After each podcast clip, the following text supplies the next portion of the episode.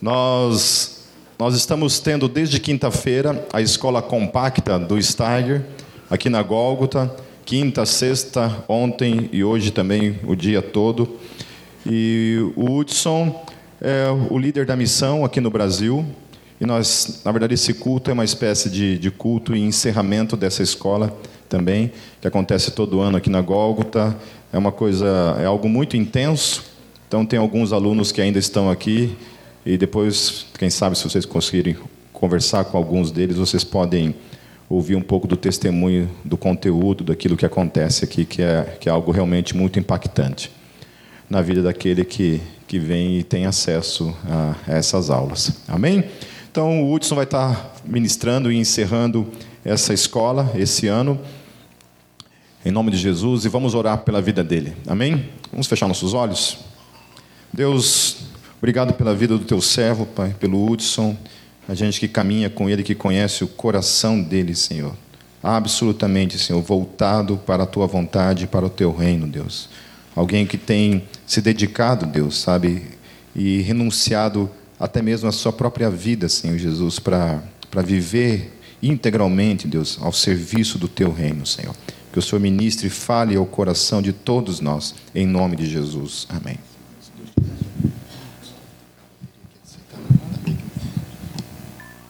Aí. É assim, certo?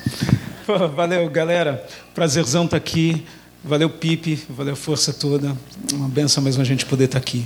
Eu queria começar talvez de uma forma um pouquinho mais é, difícil. No, em novembro do ano passado, meu pai ficou mal.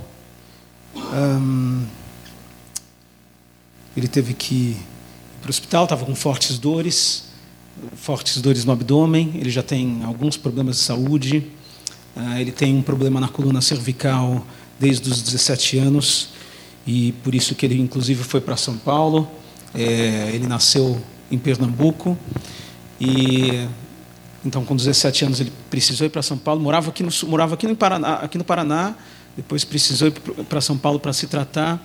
Só que é uma doença que vem se arrastando ao longo dos anos. Ele tem hoje 76 anos.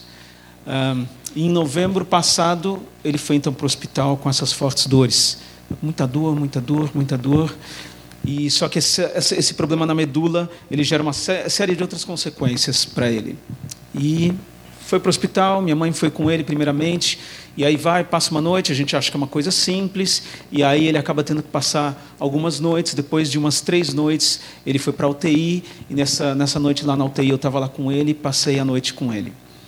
E eu vou dizer que foi uma noite extremamente difícil, porque meu pai é aquela figura que é, bom, meus pais, claro, eu amo meus pais, e meu pai é aquela figura que ah, sempre foi muito forte para mim. Não necessariamente fisicamente, ele é mais ou menos da minha altura, então a gente, assim, a família toda com esse 1,90 aqui que eu tenho, mais ou menos. Mas é um cara que sempre foi muito forte, assim, nas, nas suas atitudes, muito firme, muito determinado, um cara extremamente planejado, um cara que é, né, conseguiu assim bastante coisa na sua vida, ah, graças a Deus, na verdade, pela graça, literalmente pela graça de Deus. E aí nessa noite que a gente estava lá, ele estava assim numa situação muito difícil, sem conseguir dormir. Um, e eu ouvi ele falando, não, simplesmente não conseguia dormir, as narinas completamente entupidas, não conseguia respirar, e o tempo todo ele falando: Ah, Senhor. Ele deitado, eu deitado, né, sentado numa poltrona assim do lado, e ele à noite: ah, Jesus. Ah, Senhor. O tempo todo, assim, o tempo todo, falando, ah, Jesus, ah, Senhor. E sabe quando você, quando aperta assim, daquele aperto você, você fala, cara, eu não posso fazer nada pelo meu pai. E, e aí a gente começa a pensar na vida, né? O que, que é a vida? E, e essa pessoa que de repente é, sempre foi tão forte assim, sempre foi referência para mim, de repente não pode fazer nada, e você não pode fazer nada. E ele está clamando por Jesus, ele está clamando pelo seu Salvador, pelo meu Salvador. E você vê que o Salvador não está fazendo nada naquele momento. E como a gente responde a isso? Como a gente fica nesses momentos difíceis? Porque às vezes é fácil a gente alegar e afirmar nossa fé quando está tudo bem. É fácil a gente afirmar nossa fé quando a gente está em comunidade, quando a gente está cantando e louvando e cantando vitória e puxa. Mas e quando a gente está numa situação dessa, numa situação onde a gente vê uma pessoa que você ama muito dessa forma? E eu posso dizer que a noite inteira foi assim e que ele não conseguiu dormir. Eu também não. E, e assim, ele foi a noite inteira com essa dificuldade. E essa é a nossa vida. A parte boa da história, não, meu pai não faleceu ainda. Um dia ele vai falecer. E eu queria trazer as boas notícias que um dia você vai falecer também. Você também vai morrer. E elas são boas notícias. Ao mesmo tempo, ao mesmo tempo, essas notícias elas também são carregadas de tristeza elas também são carregadas de tristeza para as pessoas que ficam à nossa volta. E uh, o que a gente vai comentar hoje, assim, a gente ter esse tempo de reflexão, é sobre o livro de Eclesiastes. Eclesiastes é um livro loucão, na verdade, né, se a gente for pensar. É um livro de cunho extremamente uh, filosófico e, ao mesmo tempo, extremamente poético. É, consider é considerado uma literatura de sabedoria, né, juntamente com Jó, juntamente com Provérbios. E a gente vê que o escritor é muito interessante que ele começa o livro e de repente ele aponta para alguém, ele aponta para um professor. E aí parece que esse professor ele começa a falar sobre algumas coisas nesse livro. E a gente vai falar principalmente sobre um texto que você já, já ouviu muitas vezes, mas eu realmente creio que é, Deus tem alguma coisa para falar contigo hoje sobre isso. Então a gente vai pegar Eclesiastes capítulo 12, e eu vou pedir para que você abra Eclesiastes capítulo 12. Eclesiastes capítulo 12, dos versículos 1 a 8. Obrigado, cara. E a gente vai ler junto esse texto.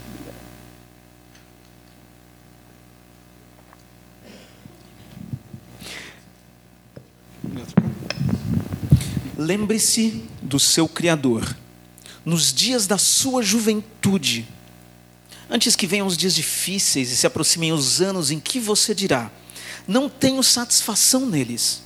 Antes que escureçam o sol e a luz, a lua e as estrelas, e as nuvens voltem depois da chuva, quando os, guardas da casa tremerem e os homens fortes caminharem encurvados, quando pararem os moedores por serem poucos, e aqueles que olham pelas janelas enxergarem embaçado.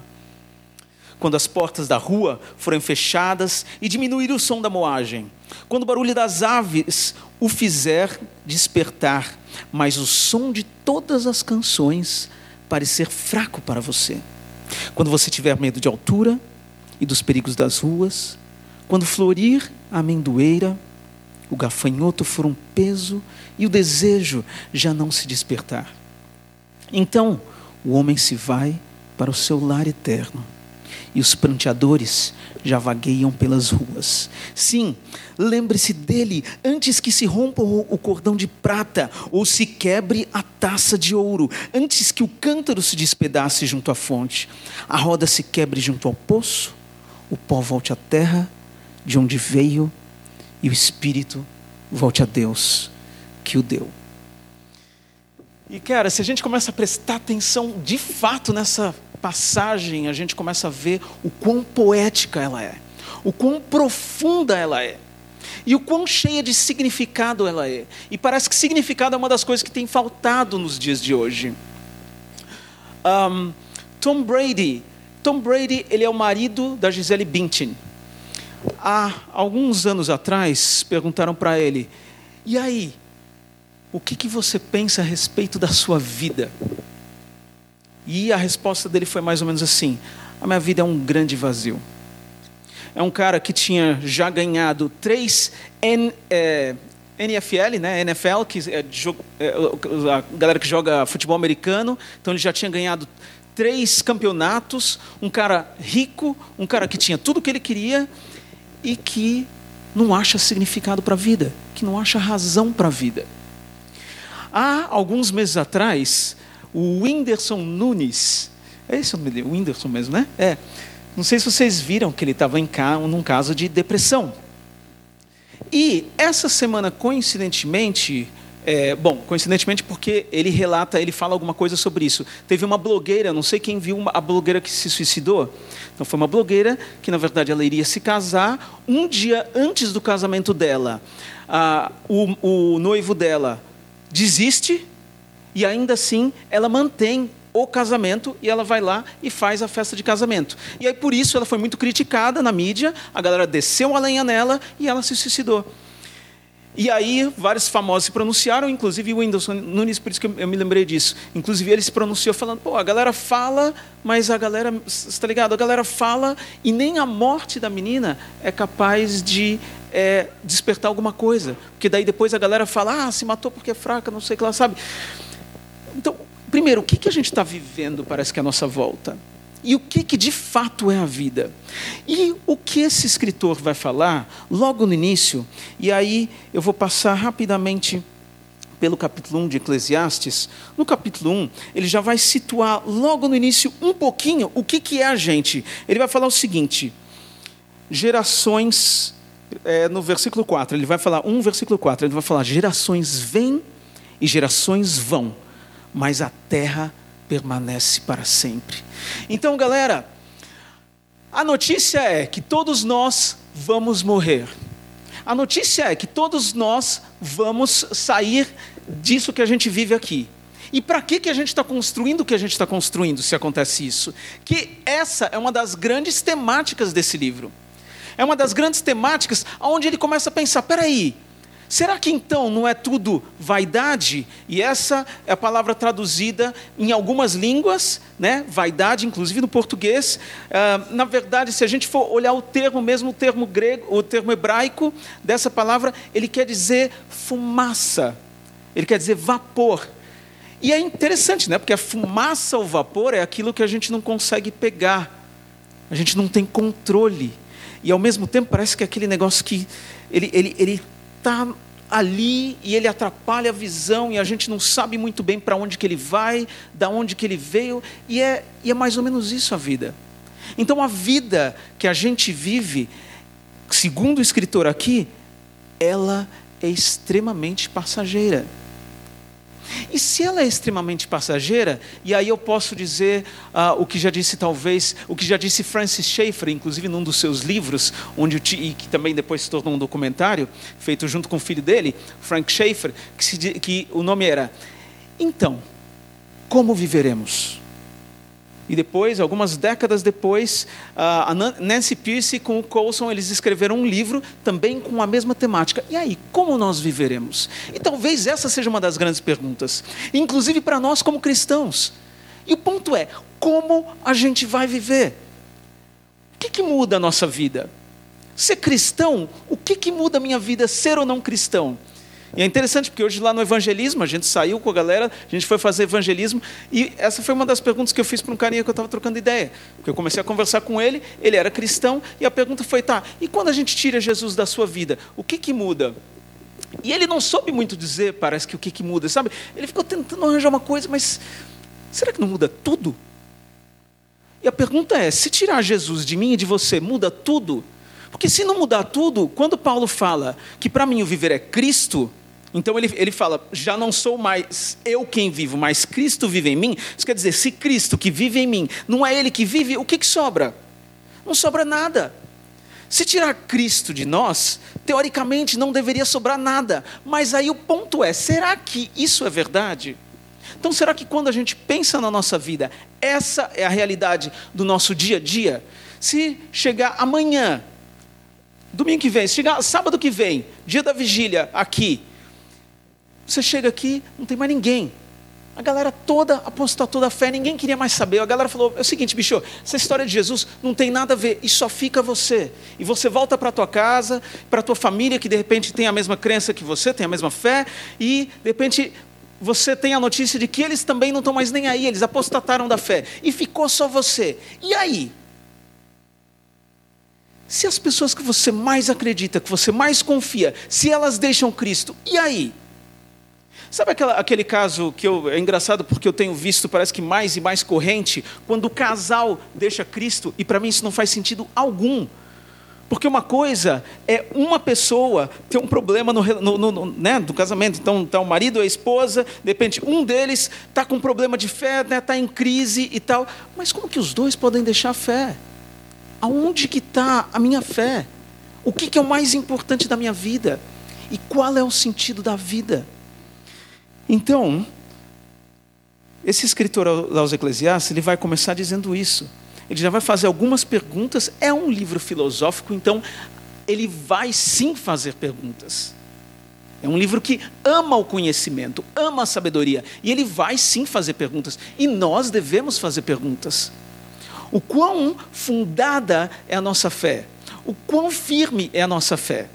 Como é a nossa fé quando eu estou num leito, que eu não sei se vai ser o meu leito de morte ou não, mas quando eu estou numa UTI e eu não consigo fazer mais nada, e eu tenho dores, e eu não consigo nem respirar direito, e a única coisa que eu posso dizer é Jesus. Como é a nossa fé? Será que a nossa fé está realmente nele? Quando é a nossa fé? Quando as nossas orações talvez não sejam atendidas. Quando a pessoa que você queria que fosse curada não é curada. Quando a pessoa que você mais ama morre. Como é a nossa fé? E o escritor continua dizendo, e ali no verso 11 ele vai dizer o seguinte: Ninguém se lembra dos que viveram na antiguidade e aqueles que ainda virão, tampouco serão lembrados pelos que vierem depois deles. Isso quer dizer, galera, a gente vai ser esquecido. E tem uma observação aqui na, na NVI ainda, que aí né, ele, vai, ele, ele vai só mostrar uma, uma outra versão ali que ele diz o seguinte: ou, né, nesse versículo 11, não há lembrança do que aconteceu, e mesmo o que ainda acontecerá não será lembrado pelos que vierem depois disso. É tudo extremamente passageiro. As nossas vidas são essas. Tá aí, Steve Jobs deixou um monte de coisa. Mas ele passou. Ele passou. E nós? E nós que somos muito menos conhecidos do que Steve Jobs? O que, que a gente deixa? O que, que a gente vive? Pelo que, que vale a pena viver? Se a vida, o próprio escritor aqui vai dizer, é vaidade, ela é como fumaça, ela é como esse vapor. Então, o que, que vai ficar? E aí ele diz o seguinte, no capítulo 2, no versículo 4: Lancei-me a grandes projetos, construí casas e plantei, e plantei vinhas para mim. Aí depois no versículo 8: Ajuntei para mim prata e ouro, tesouros de reis e de províncias, servi-me de cantores e cantoras e também de um harém. As delícias dos homens, tornei-me mais famoso e poderoso do que todos os que viveram em Jerusalém, em Jerusalém antes de mim, conservando comigo a minha sabedoria. Mas aí, então ele está falando, cara, eu sou um Justin Bieber, bicho. Eu sou um cara que todo mundo conhece. Eu sou aquele cara que está super em alta. Eu fui um tipo um Michael Jackson que todo mundo conheceu. Eu sou mais famoso do que os Beatles. Eu sou mais famoso do que o John Lennon, que disse que era mais famoso do que Jesus. Porque na minha época é isso. Eu sou o cara mais rico, eu sou o cara que tem conhecimento. Aí ele continua, e no versículo 11 ele diz assim: Contudo, contudo, isso é muito interessante, porque parece que a gente continuamente a gente ouve isso na boca das pessoas que tem muito. Na boca das pessoas, aonde a riqueza é aquela que eu vou atrás, eu vou atrás, e quando é o suficiente, só um pouquinho mais. E eu continuo, e eu continuo. Mas não tem fim. E aí então ele diz: contudo, isso quer dizer, cara, ainda mais, por mais que eu tenha tudo isso, eu tenha alcançado tudo isso, contudo, quando avaliei tudo que as minhas mãos haviam feito e o trabalho que eu tanto me esforçara para realizar, percebi que tudo foi inútil. Foi correr atrás do vento, cara. Correr atrás do vento, bicho, é coisa de criança, literalmente, criança corre atrás do vento. E, e a, né, de repente nunca vai pegar. Quando ela consegue ver, né, de repente, o, as folhas se mexendo e essa coisa toda. Inútil.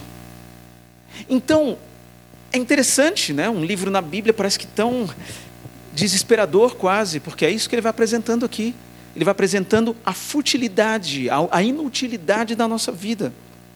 E ele ainda fala assim, né, nesse, no final desse, desse versículo: Não há nenhum proveito no que se faz debaixo do sol. Nenhum proveito. Cara, você matou, bicho. O que, que, nós, o que, que a gente vai fazer aqui? E aí, no 3, ele diz o seguinte: no 3, versículo 19: O destino do homem é o mesmo do animal. O destino do homem o mesmo do animal. O mesmo destino os aguarda. Assim como morre um, também morre o outro. Todos têm o mesmo fôlego de vida. O homem não tem vantagem alguma sobre o animal, nada faz sentido. Todos vão para o mesmo lugar, vieram todos do pó e ao pó todos retornarão. Olha só, então primeiro ele fala, cara, seguinte galera, vocês vão ser completamente esquecidos. Então vocês que se gabam da vida de vocês, vocês vão ser completamente esquecidos. E eu posso falar, hein, galera? Sabe por quê? Eu posso falar porque eu sou o cara que tem muita riqueza. Eu sou o cara que ficou famosão aqui. Só que eu posso dizer para vocês, vocês vão ser esquecidos. Então, primeiro ele mostra isso para a gente. Aí, de repente, ele continua e ele fala: Meu, e é o seguinte, vocês têm os mesmo, o mesmo destino dos animais. Que vai todo mundo voltar para o pó. Caramba, bicho. Oh Deus, que livro é esse, né, meu? Que livro desesperador é esse? Que, o que está acontecendo nessa parada? Então parece que essa questão do para que nós vamos viver, parece que talvez seja a grande questão da vida. E o como nós que dizemos que temos a razão do que viver, o quão diferente isso é. E o até quando. Quão diferente é a minha vida se eu digo que Cristo é quem faz sentido na minha vida? Se é isso de fato? E até quando? Até quando ele faz sentido? A gente tem um vídeo que, se der certo, para passar, uma boa para a gente ver. Não sei quem conhece essa banda, mas eu acho que é interessante.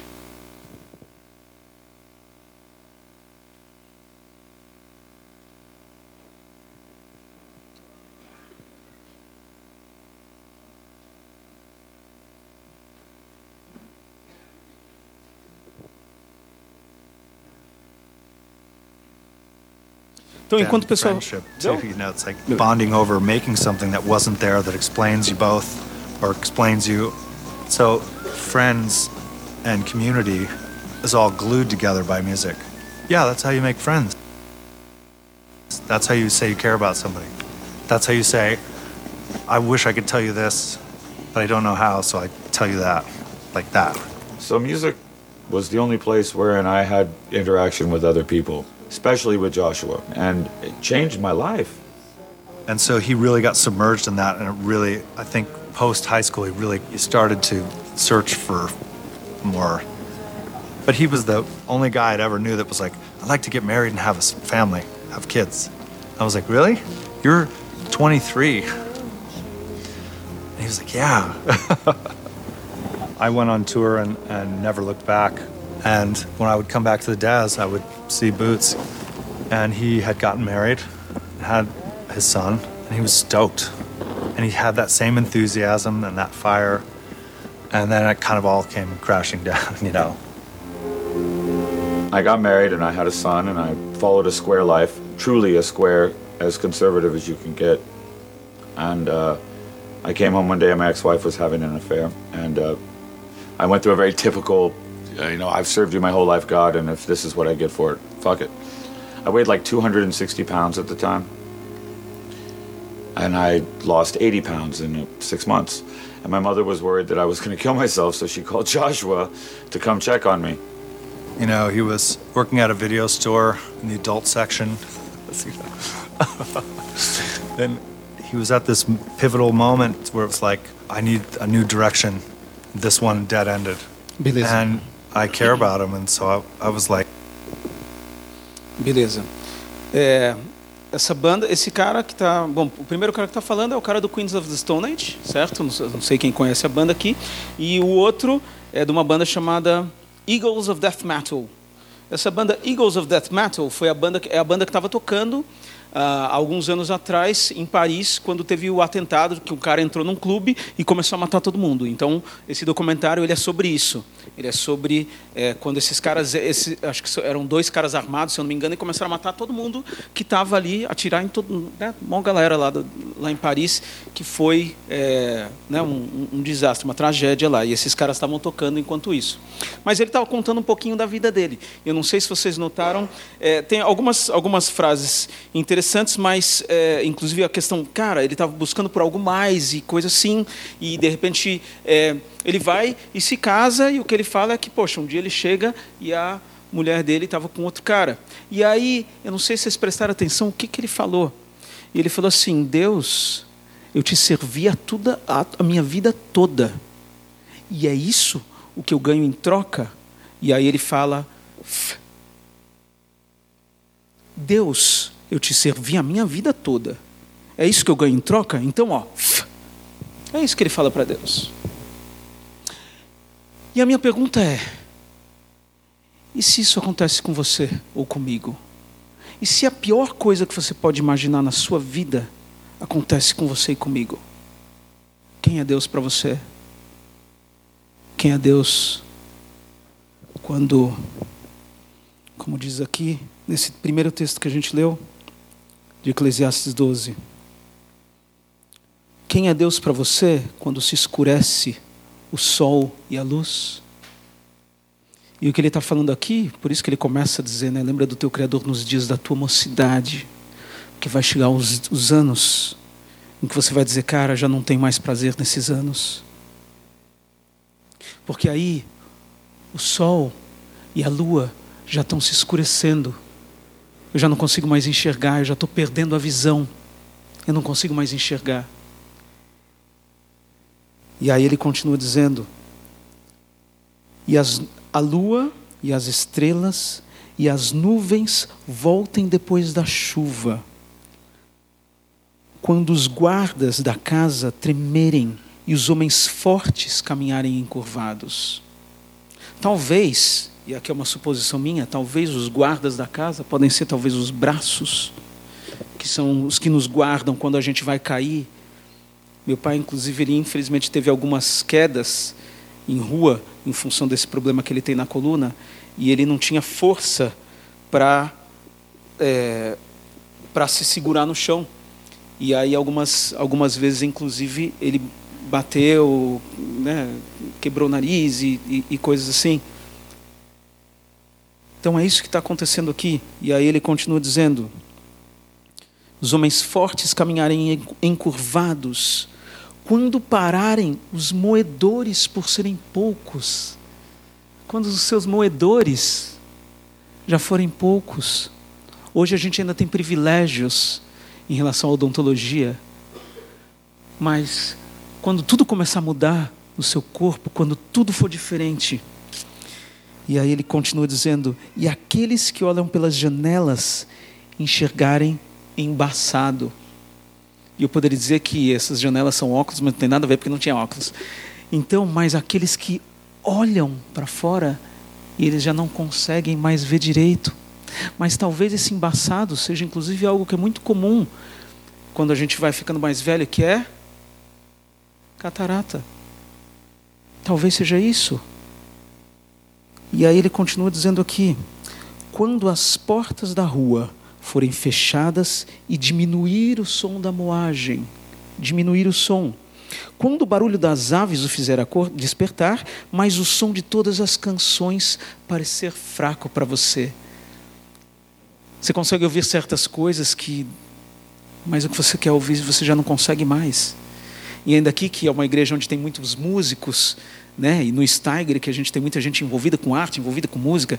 Para mim, cara, eu fico imaginando, bicho, se eu perder ouvir música é uma das coisas que eu mais faço. Uma das coisas que eu mais faço, eu quero sempre saber qual que é a próxima coisa. O que está acontecendo? Qual que é o próximo? Qual que é o próximo?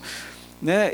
Eu, eu, pareço às vezes, tipo, Marcelo D2, ele tem aquela frase que ele está sempre em busca da batida perfeita. E eu, às vezes eu me sinto esse Marcelo D3, assim, cara, eu quero, eu quero a música perfeita. Qual que é o próximo? Para onde que está indo a música? O que está acontecendo? O que hoje está aqui, mas e agora? Para onde que a gente vai? Para onde que a gente vai? E quando, não, e quando isso não funcionar mais, quando eu não conseguir mais escutar esses sons que eu adoraria escutar? E aí ele continua dizendo, né? Quando você tiver medo de altura e dos perigos das ruas, esse medo de altura, ele me parece é engraçado porque é, pra, nas pessoas mais idosas, até a própria questão de levantar de uma cadeira às vezes é difícil, né? Que às vezes a gente tem que ir e ajudar para a pessoa levantar. Então a própria essa própria altura dele mesmo já é difícil, ele não consegue andar. E ele continua dizendo aqui: é, e do, você tiver medo de altura e dos perigos das ruas, quando florir a mandoeira, o gafanhoto for um peso, o gafanhoto for um peso, porque as suas forças já foram, até o próprio gafanhoto é um peso para você, e o desejo já não se despertar. Você já encontrou alguém dizendo, cara, eu estou cansado dessa vida? Talvez você mesmo já tenha dito. Mas é engraçado porque eu já ouvi esse tipo de coisa, inclusive de pessoas idosas. Meu, eu estou enjoado dessa vida, eu não, não tenho mais aqui, não tenho mais prazer. Eu não tenho mais prazer nesses dias. É exatamente esse texto. E quando isso acontecer comigo e com você? E quando a parada não estiver rolando, galera? E aí ele diz: então o homem se vai para o seu lar eterno. Então isso vai chegar para todo mundo. Mas então, e qual é o sentido dessa vida? Tem um outro vídeo que está lá, que na verdade é, só, é, é, é, o áudio, né? É só uma, tem uma imagem, mas é, é, é o áudio que eu queria que vocês ouvissem.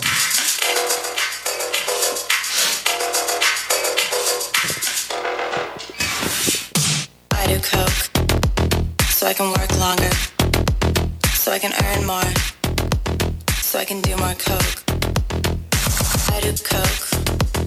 So I can work longer, so I can earn more, so I can do more coke.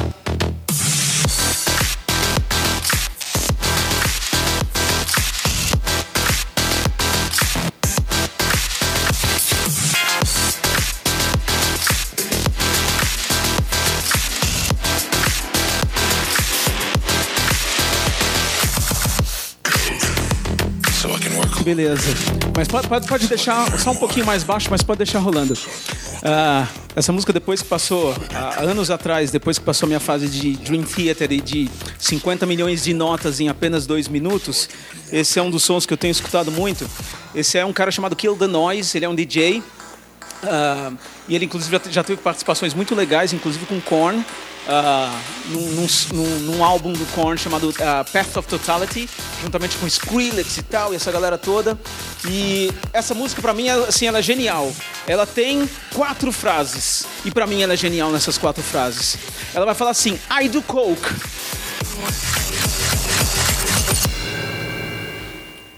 Vai falar I do coke.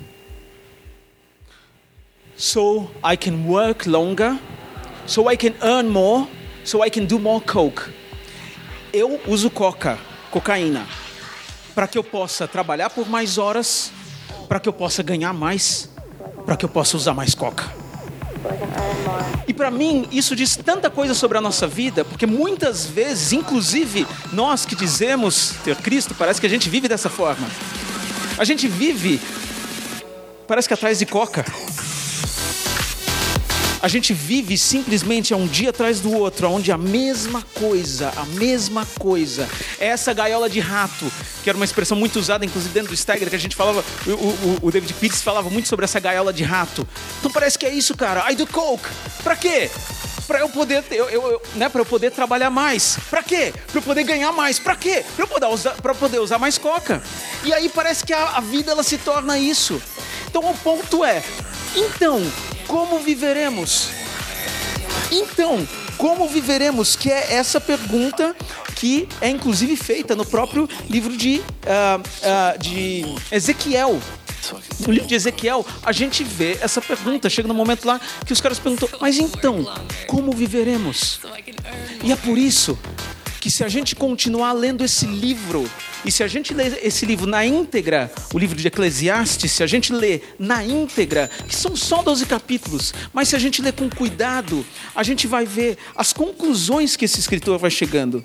Então, nesse próprio texto que a gente leu, depois que ele fala então desses. É, então o homem se vai para o seu lar eterno e os pranteadores já vagueiam pelas ruas. Sim, lembre-se dele antes que se rompa o cordão de prata ou se quebre a taça de ouro, antes que o cântaro se despedace junto à fonte, a roda se quebre junto ao poço, o pó volte à terra de onde veio e o espírito volte a Deus que o deu.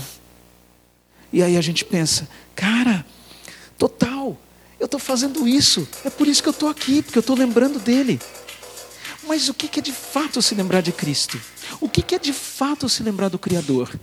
Se não, a gente vive uma vida devota a Ele. Se não, a gente vive uma vida onde eu não busco mais coca, ou eu não busco, seja qual for o meu vício, ou seja qual for a minha necessidade. Um outro cara que eu conversei hoje, e aí eu perguntei para ele, cara, se você pudesse fazer uh, um pedido para Deus, o que, que você faria? E ele falou assim para mim: é, liberdade.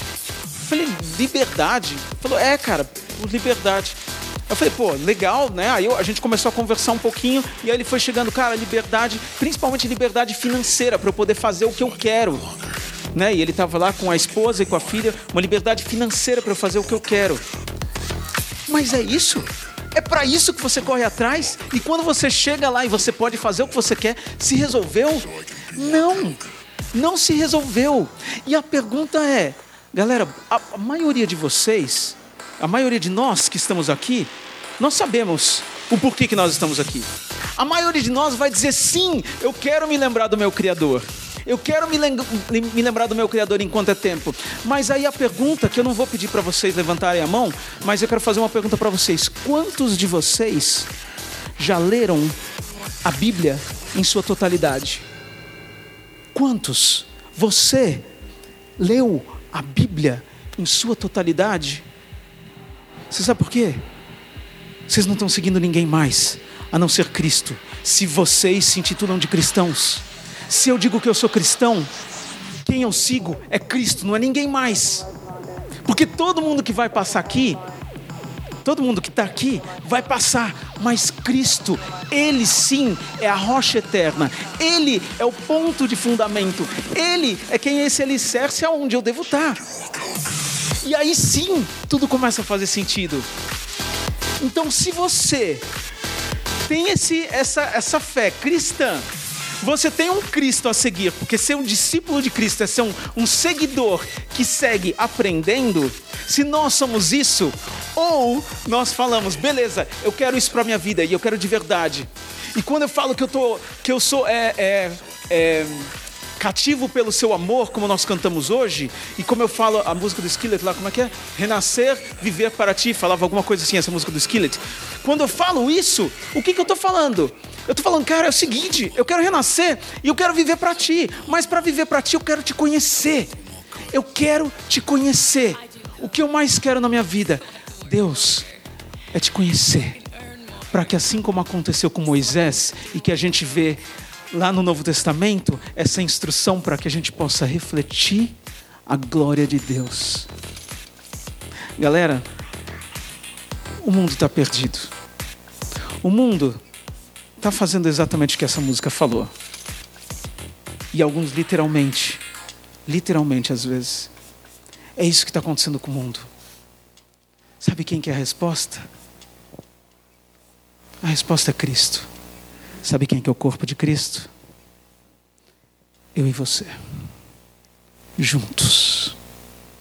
E para isso, a gente precisa se dedicar a conhecê-lo mais do que tudo na nossa vida, mais do que as bandas que a gente mais gosta, mais que, do, do que os livros que a gente mais ama, mais do que as séries que a gente está mais viciado, mas que Cristo seja o nosso objetivo de conhecer mais e mais. Vamos baixar as nossas cabeças.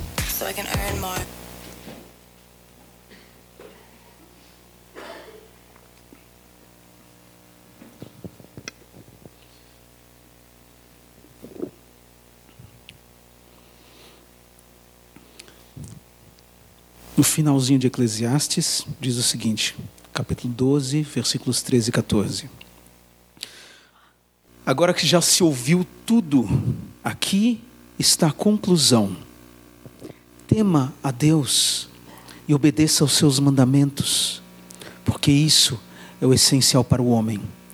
Pois Deus trará a julgamento tudo o que foi feito, inclusive tudo que está escondido, seja bom, seja mal.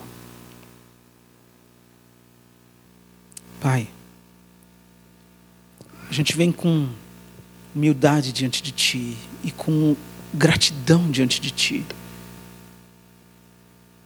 Nós somos gratos, meu Deus, pelo Teu amor.